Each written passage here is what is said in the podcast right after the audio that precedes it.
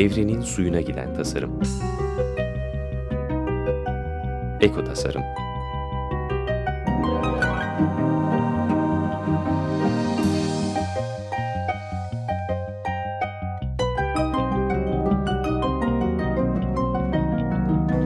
Hazırlayan ve sunan Nurhan Kıyılır.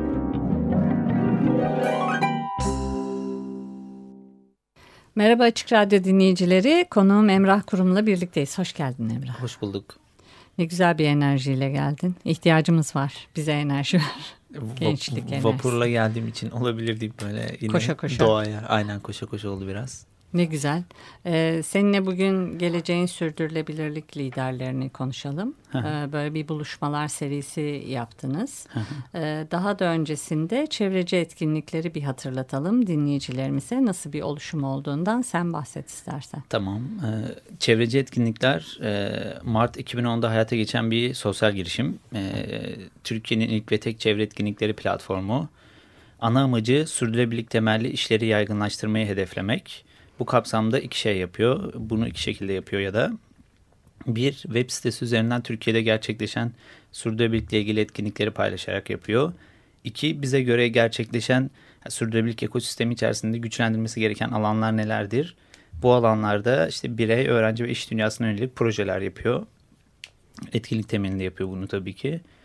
Bu kapsamda geleceğin sürdürülebilirlik liderleri buluşmaları da bunlardan biri. Şimdi çevre ve sanat buluşmalarımız var mesela alternatif çevre mühendisliği atölyeleri var. Üreten Çocuklar Atölyesi diye yeni bir atölyeye başlayacağız yakında. İşte Alkök Holding sponsorluğunda da geleceğin sürdürülebilirlik liderleri buluşmalarını hayata geçirdik. 8 etkinlik yaptık. Bitti. Şimdi yaz tatilindeyiz. Peki dedin ya web sitesi üzerinden e, bunları paylaşıyorsunuz. E, o paylaşımı insanlar nasıl buluyorlar? Hani ilgililer mi yoksa böyle e, sonradan da böyle farkındalık yarattığınız oluyor mu insanlarda? Ya onun şu şekilde bir avantajın olduğunu fark ettik. Ee, aslında bireysel olarak benim ihtiyacımdı başlangıçta tamam bugün boş zamanım var ya da ilerleyen günde bir boş zamanım var. Ben bir sürdürülebilirlik alanında bir etkinliğe gitmek istiyorum ya da insanlar ne konuşuyor onu takip etmek istiyorum. Böyle bir yapının olmadığını gördüm. Onun üzerine kurdum. Bir ihtiyaç buydu. İkinci ihtiyaç da şu an kendi iletişim kanalı olan oluşumlar kendi yaptığı etkinlikleri duyurabiliyor. İşte biz orada yerelde Ankara'da ya da daha e, Samsun'da yapılan yerelde yapılan bir etkinliği de paylaşmaya özen gösteriyoruz. E, böyle olduğu zaman ya biz e, Samsun'da da bir şey yaparsak bile yalnız değiliz ya da başka bir şehirde de yalnız değiliz deyip e, hoşlarına gittiğini de fark ettik ilerleyen süreç içerisinde. Bu noktada zaten bize de ya etkinliğimiz var paylaşır mısınız? Ya da mesela geçen geldi çok hoşumuza gitti. Olimpos'ta bir işletme sahibi olan küçük bir işletmesi olan bir hanımefendi yazmış. Ya dedi biz 15 yıldır Olimpos'a gelip gidiyoruz fakat şu an var olan çevre kirliliği inanılmaz rahatsız etti bizi. Biz de kendi çabalarımızla işte günde 2-3 saat burada temizlik yapıyoruz dedi. Fakat bundan sonraki süreçte ya kendi konuklarımızı da bakın böyle böyle bir kirlilik sorunu var. Gelin hani birlikte de temizleyelim. Biz de günde 2-3 saat bu temizlemeye ayırırsanız size bir gün hediye edeceğiz falan diye tatil konaklama şeklinde. Ee, bunun gibi talepler de geliyor. Ya böyle bir etkinlik olur mu sizce yaparsak duyurur musunuz şeklinde talepler de geliyor. Ee, elimizden geldiğince desteklemeye çalışıyoruz. Belli e, kapsamlarda genişletiyoruz. Şu an etkinlik editörleri ekibimiz var. Yeni yapılandık tekrar onu daha güçlü kılmak ve daha yerele inmek noktasında. Keyifli ilerliyor şu an. Yazın bayağı şey bu stratejileri belirlemekle geçiyor açıkçası. Çok güzelmiş. Bu Olimpos örneği de çok hoşuma gitti. Çok şeker. Ee, peki bir de e, projelerden bahsettin. Bu projelere nasıl karar veriyorsunuz? Ya yine aslında bizim genel ana ilerleyiş süreci öyle bir ihtiyaç belirliyoruz ya da ihtiyaç geliyor bize talepler geliyor. Bu geleceğin yani çevre ve sanat buluşmaları mesela her etkinliğe katılıyoruz. Fakat her etkinliğe aynı insanlar katıldığını belli bir zaman sonra görmeye başlıyorsunuz. Ya bir dakika ya niye herkes e, sürekli aynı insanlar katılıyor bir etkinliklere diğer insanlar katılmıyor mu gibi bir söylem gerçekleşiyor bu ihtiyaçtan doğdu. Bir dakika abi o zaman ne yapalım biz? E, bu etkinlikleri daha fazla geniş kitleye yayalım. Bunu nasıl yapacağız? e, sanatın çarpan etkisi var insanlara dokunma noktası. O zaman sanatçının duyarlılık yönünü ön plana çıkarıp sanatını bu şey, ne, ne şekilde kullanıyor bu toplumsal dönüşümü yaratmak için. O zaman çevre ve sanat buluşmaları yapalım deyip halka sanat projesiyle ona başladık mesela. Çok zekice. Ee, yine geleceğin sürdürülebilirlik liderleri buluşması da şeyden dolayı çıktı. Şu an gelişmekte olan bir kavram ülkemizde de. Ee, bu noktada herkes sürdürülebilirlik sürdürülebilirlik diyor da bir dakika abi bu kavram ana büyük şirketlerden öte aslında bunu daha liderliğini edecek bireylere ihtiyaç var. Peki bu bireyler kimler olmalı? Ya da şirketler e, tamam niyet olarak sürdürülebilirlik stratejileri yapmak ve bunu uygulamak istiyorlar. İşte bu noktada o stratejileri hayata geçirecek ya da yeri geldiğinde e, kendi yöneticisine bile bir dakika bu böyle olmaz diyebilecek e, gücü ya da yetkinliği kendisine hissetmesi gerektiğine inandık. Bu noktada o zaman ne olsun? Sadece sürdürülebilirlik konusuna hakim olan gençler olsun. Tamam. Bu da önemli bir ihtiyaç. Bunu farklı noktalarda zaten yapıyoruz. İkinci bir tık daha ileriye gidip sürdürülebilirlik kavramının liderliğini yapıp çevresinde de yaygınlaştıran gençlere ihtiyaç var deyip geleceğin sürdürülebilirlik liderleri buluşmalarımızı o şekilde kurguladık. Farklı yönlerden gençlerin bize göre en azından ilk 8 etkinlikte olması gereken yetilerle donattık. E, ya da e, elimizden gelince deneyim paylaşım yapıp e, Türkiye'de neler yapılıyor bu noktada ya da neler yapılabilir diye paylaşımlarda bulunduk. O da Peki, onun bir çıktısı mesela. Bunun detayına girmeden önce Hı -hı. şunu sormak istiyorum. Madem gençlerin altını çizdik. Yani gelecekle gençleri tabii ki de bağdaştırabiliyorum. Ee, şunu merak ediyorum. Ee, sen pek çok o, kuşakla bir aradasın. Ee, bunda kuşak farkı oluyor mu? Ee, sürdürülebilirlik özelinde mi yoksa? Hmm. Ya ben bireysel olarak kendi deneyimim açısından söylediğim zaman e, çok şanslıyım. Şey olarak çok şanslıyım. E, sürdürülebilirlik konusunu inanılmaz derecede benimseyen e, büyüklerimle sürekli kontak halindeyim. Abiler, ablalar, arkadaşlar. İnanılmaz deneyimli insanlarla sürekli kontak halindeyiz. Aklımıza bir soru takıldığı zaman abi şöyle bir şey var nasıl yapacağız vesaire diye e, sorular yapıyoruz. Ya da aklımıza gelen şeylerde yeni, yenilikler yapıyoruz. Bu noktada herhangi kafamıza takılan ya da biz işte sürdürülebilirlik liderliğinde de o var. Yalnız hissetmemek aslında yapılan işlerde sosyal girişimlerin uzun soluklu olmasının en büyük etkenlerinden biri de ya da kendini yalnız hissetmediğin zaman sıkıştığın noktada yanıt bulabiliyorsan ki çevremizde bu tip insanlar var anında yanıt veriyorlar. Biz de çevreci etkinlikler olarak görece bizden bilgi edinmek isteyen kişilerle buluşuyoruz.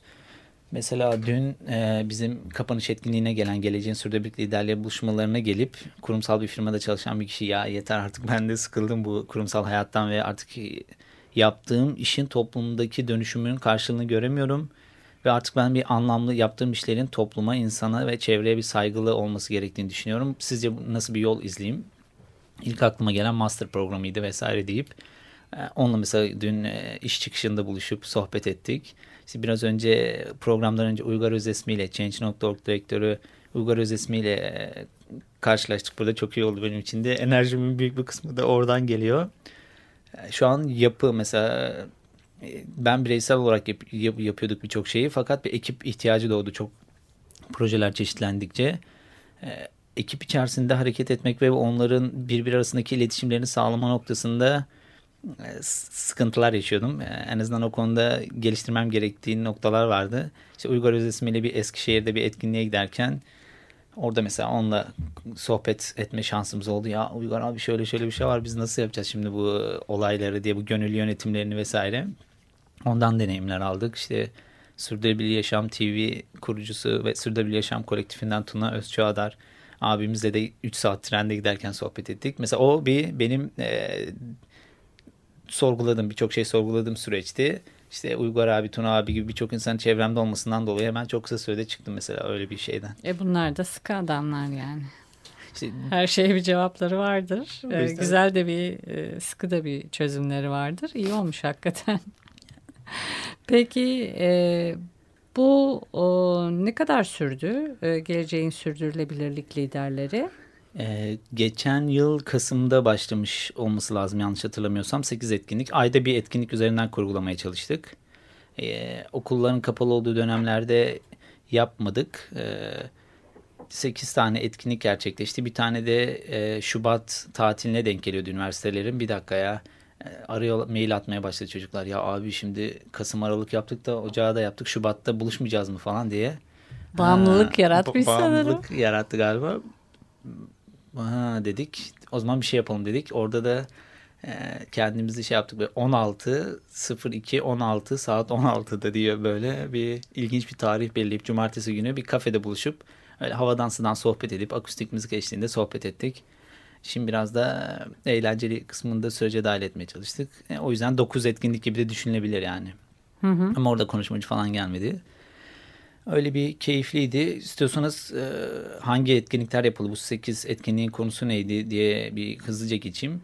İlk çıktığımız şey de e, tamam sürdürülebilirlik kavramı var. Peki bu sürdürülebilirlik kavramının yaygınlaşması noktasında gençlerin yeri ve önemi ne? Ve gençler aslında sürdürülebilirlik kavramından ve sürdürülebilirliğin gitmesi gereken noktadan neler bekliyor gibi böyle bir kendi aralarında beyin fırtınası yaptık. E, çok ikinci adımda da sürdürülebilirlik e, ilk etkinliği Berivan Mine Ferhanoğlu anlamlı işler kurucusu ve bizim genel koordinatörümüz o yaptı. İkinci etkinlikte tamam e, sürdürülebilirlik konusu konuşuluyor fakat çözüm üretirken üretilen çözümlerin aslında e, diğer sistemler arasındaki ilişkisine ve bu e, yaşanan olaylara daha bir sistemsel bakış açısı ve sistemsel çözüm üretme noktasında neler yapabiliriz diye e, Sürdürülebilir Yaşam Kolektifinden Tuna Özçağdar katıldı.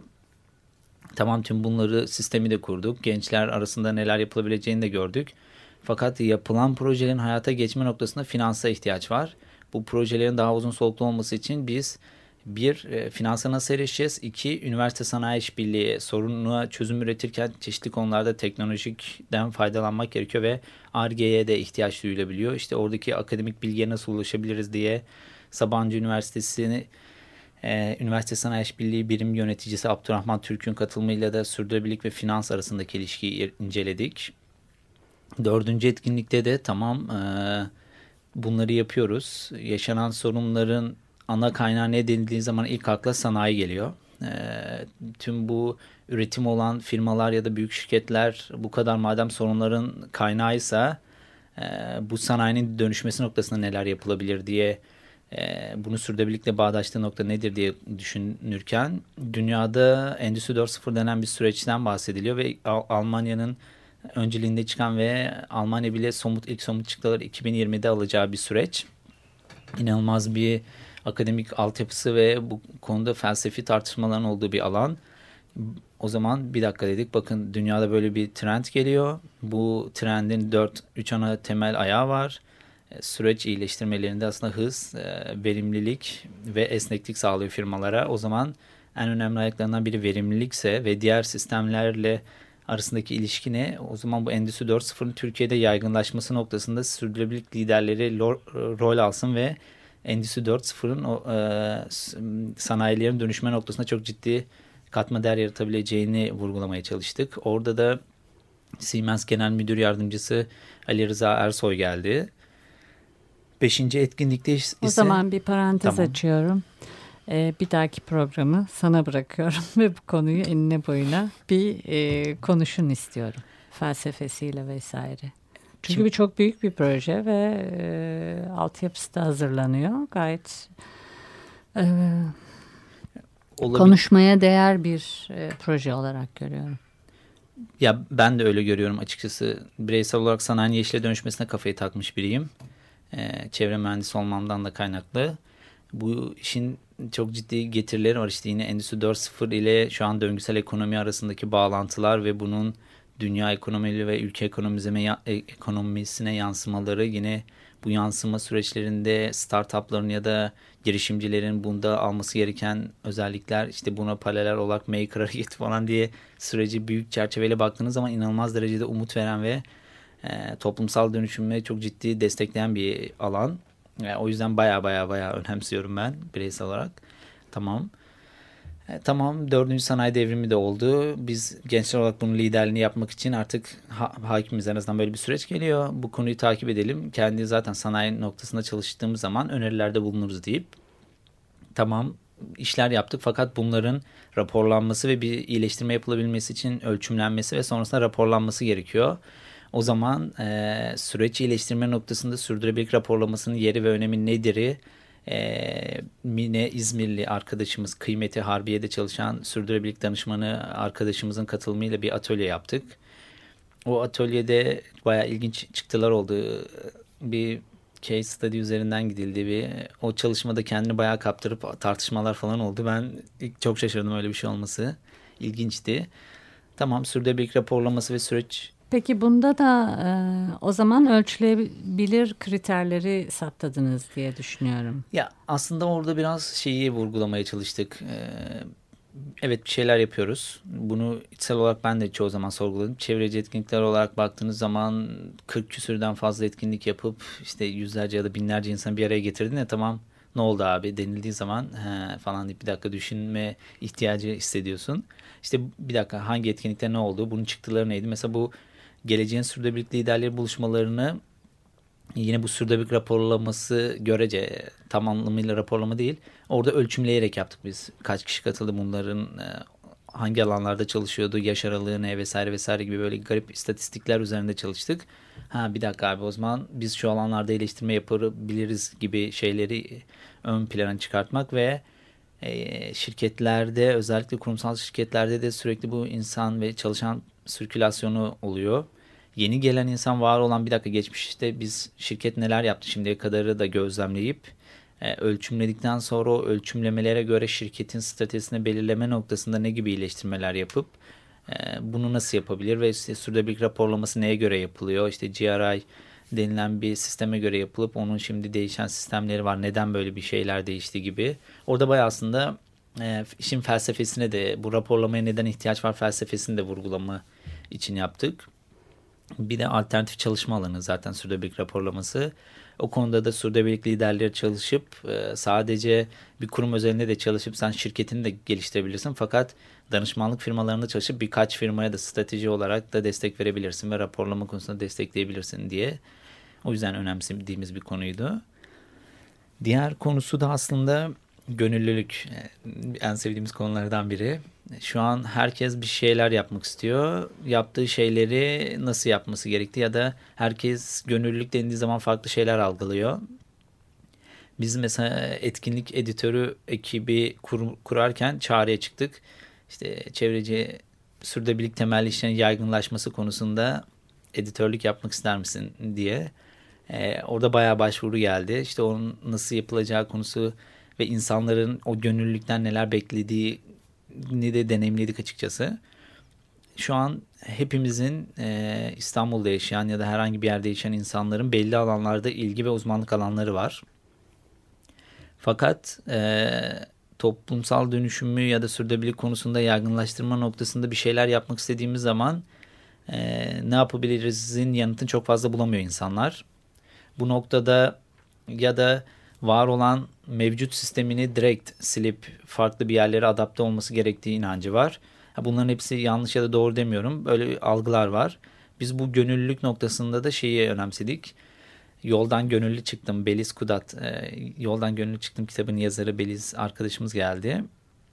Orada Beliz'in kendi kurumsal hayattan uzaklaşıp da gönüllülükle işte Afrika ülkelerine gidip oralarda tırnak içinde manyaklıklarını dinledik e, keyifli bir şeydi. Orada tamam abi ben bir şey yapmak istiyorum da ne yapacağım? Ya da tamam her şeyi silip gidip e, kırsala yerleşmek bir çözüm mü mesela? Ya da böyle yapılabilir mi? Yapılırsa nasıl yapılır? İşte orada tamam sen bir bir yerde çalışıyor musun? Belli alanda yetkinliğin var mı? Sen bu yetkinliğinle A STK'sının B işini yapabilirsin mesela ve bunu kendi haftada birkaç saatini ayırarak yapacağım bu iş toplum e, sivil toplum noktasında inanılmaz katma değerler sağlayıp süreçleri inanılmaz geliştirebiliyor.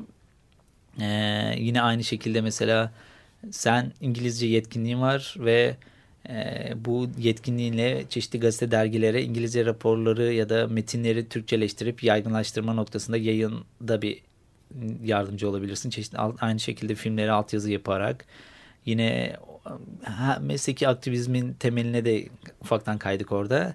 O yüzden öyle gönüllülük, ya, sürdürülebilirliğin yaygınlaşması noktasında gönüllülük faaliyetleriyle nasıl geliştirebiliriz vurguladık. Bu çok önemli, önemsediğim bir konu. Ee, şirketlerle çalıştığım için çok gözlemleme olanağım oldu.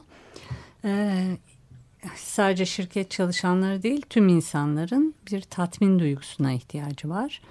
Ee, yaptığı şey ne olursa olsun ondan memnun olma ve kendisinden memnun olma hali. Ee, ve onu o, gönüllülükte yakaladıklarını görüyorum. Ee, çünkü yaptıkları iş bir yerde anlamsızlaşmaya başlıyor. Tasvip etmeyebiliyorlar, bünyelerini Hı. almayabiliyorlar, çıkış yolu bulamıyor. Ee, ama terk edemiyor da. Terk etmesi de gerekmiyor. Hepimiz çünkü o kulvardayız, o yoldayız. Ama yan kulvarı, bu gönüllülük olabilir, sosyal girişimcilik olabilir. İşte o geçiş e, kulvarı dediğimiz yer. E, orayı gördükleri zaman çok rahatlıyorlar. Yani bu konuda da onlara çok büyük bir aydınlatma yaşatmışsınız. Tebrik ederim. Bir de o gönüllülüğü şöyle olarak da sunuyoruz. Şu an e, var olan sürecini direkt e, gemileri yakıp e, bu taraflara geçmek de aslında çeşitli sorunlara sebep olabiliyor. Bu noktada abi bak gönüllülük yaparak da bir deneyimleme hani sen e, X STK'sının çok önemli yaptığı işleri takip ediyorsun da içine girdiğin zaman sen gereksiz ya gereksiz ya da çok fazla beklenti içerisinde gidebiliyorsun. O açmazı görüp aslında ben aa bir dakika ben bunu istemiyormuşum meğer deyip farklı şeylere de yol alabilirsin. O yüzden geçiş noktasında gönüllülük çalışmaları çok iyi bir süreç ve profesyonel yapıldığı noktada inanılmaz derecede toplumsal dönüşümde katkısı olan bir alan. Diğeri son, neydi? E, son olarak da tamam abi şimdi 6 etkinlik yaptık. Konuştuk bu kadar. Her ay e, saatlerce konuştuk. Fakat e, bu yapılan işlerin etik ilkeleri olacak mı? ya da bu etik ilkelerini sen neye göre belirleyeceksin? E, tamam bir iş yapacaksın ve bu işin e, karşılığını nasıl sorgulayacaksın? Orada Etik ve İtibar Derneği Genel Sekreteri Tayfun Zaman geldi ve beynimizi yaktı. İnanılmaz sorular sorup e, yanıt veremedim ben birçok soruya. E, yine Etik ve İtibar Derneği'nin e, bir case study olarak bir çalışması vardı.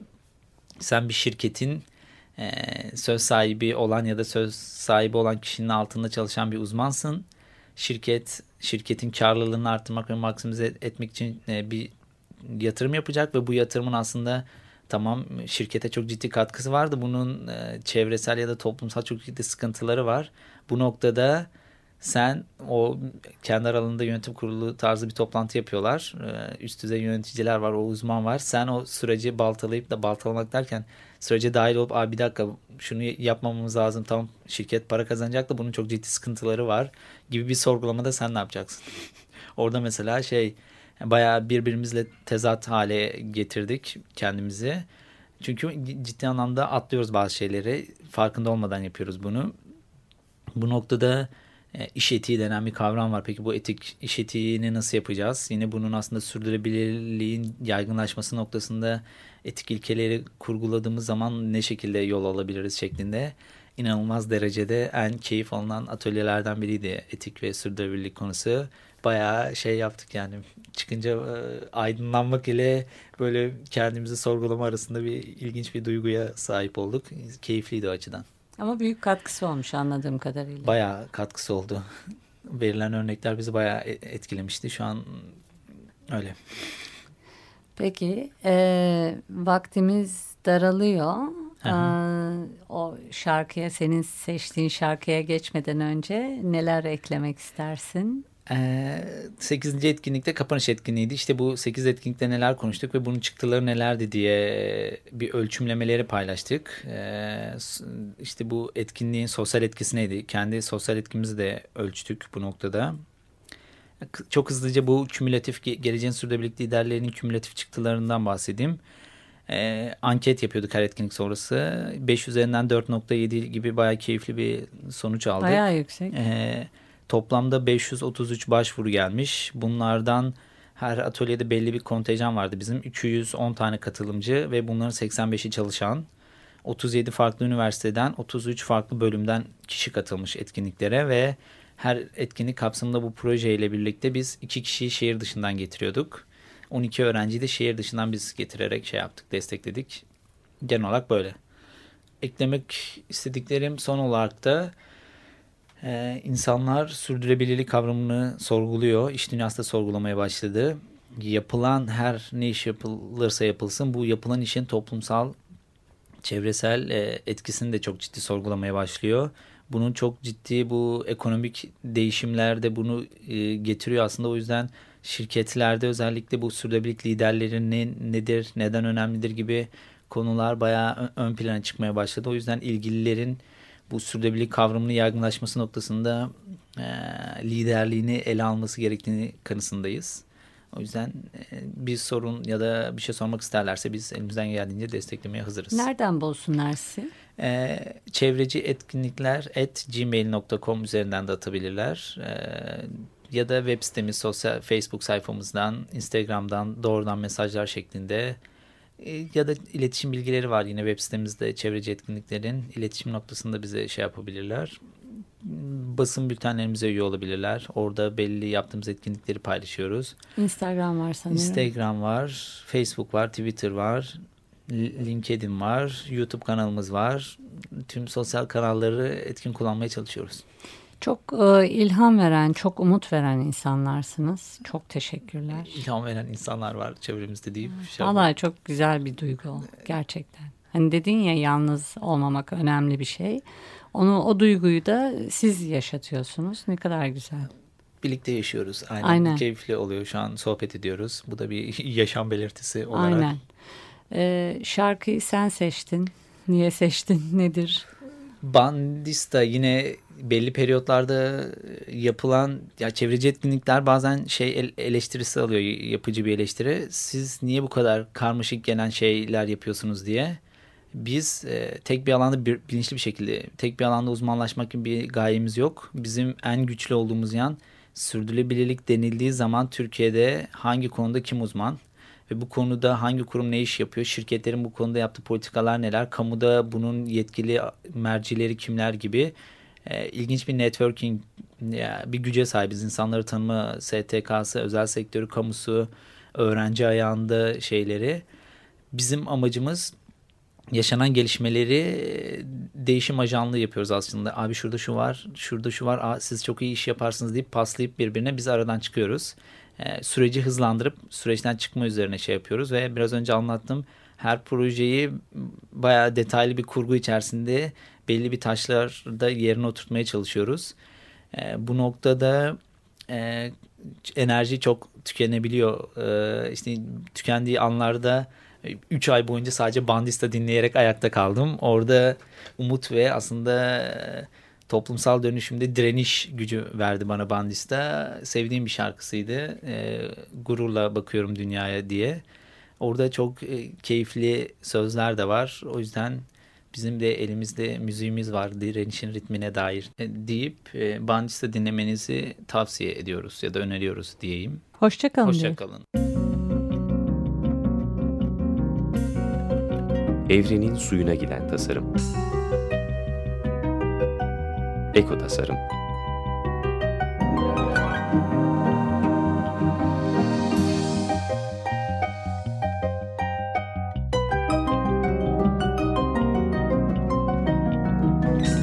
Hazırlayan ve sunan Nurhan Kıyılır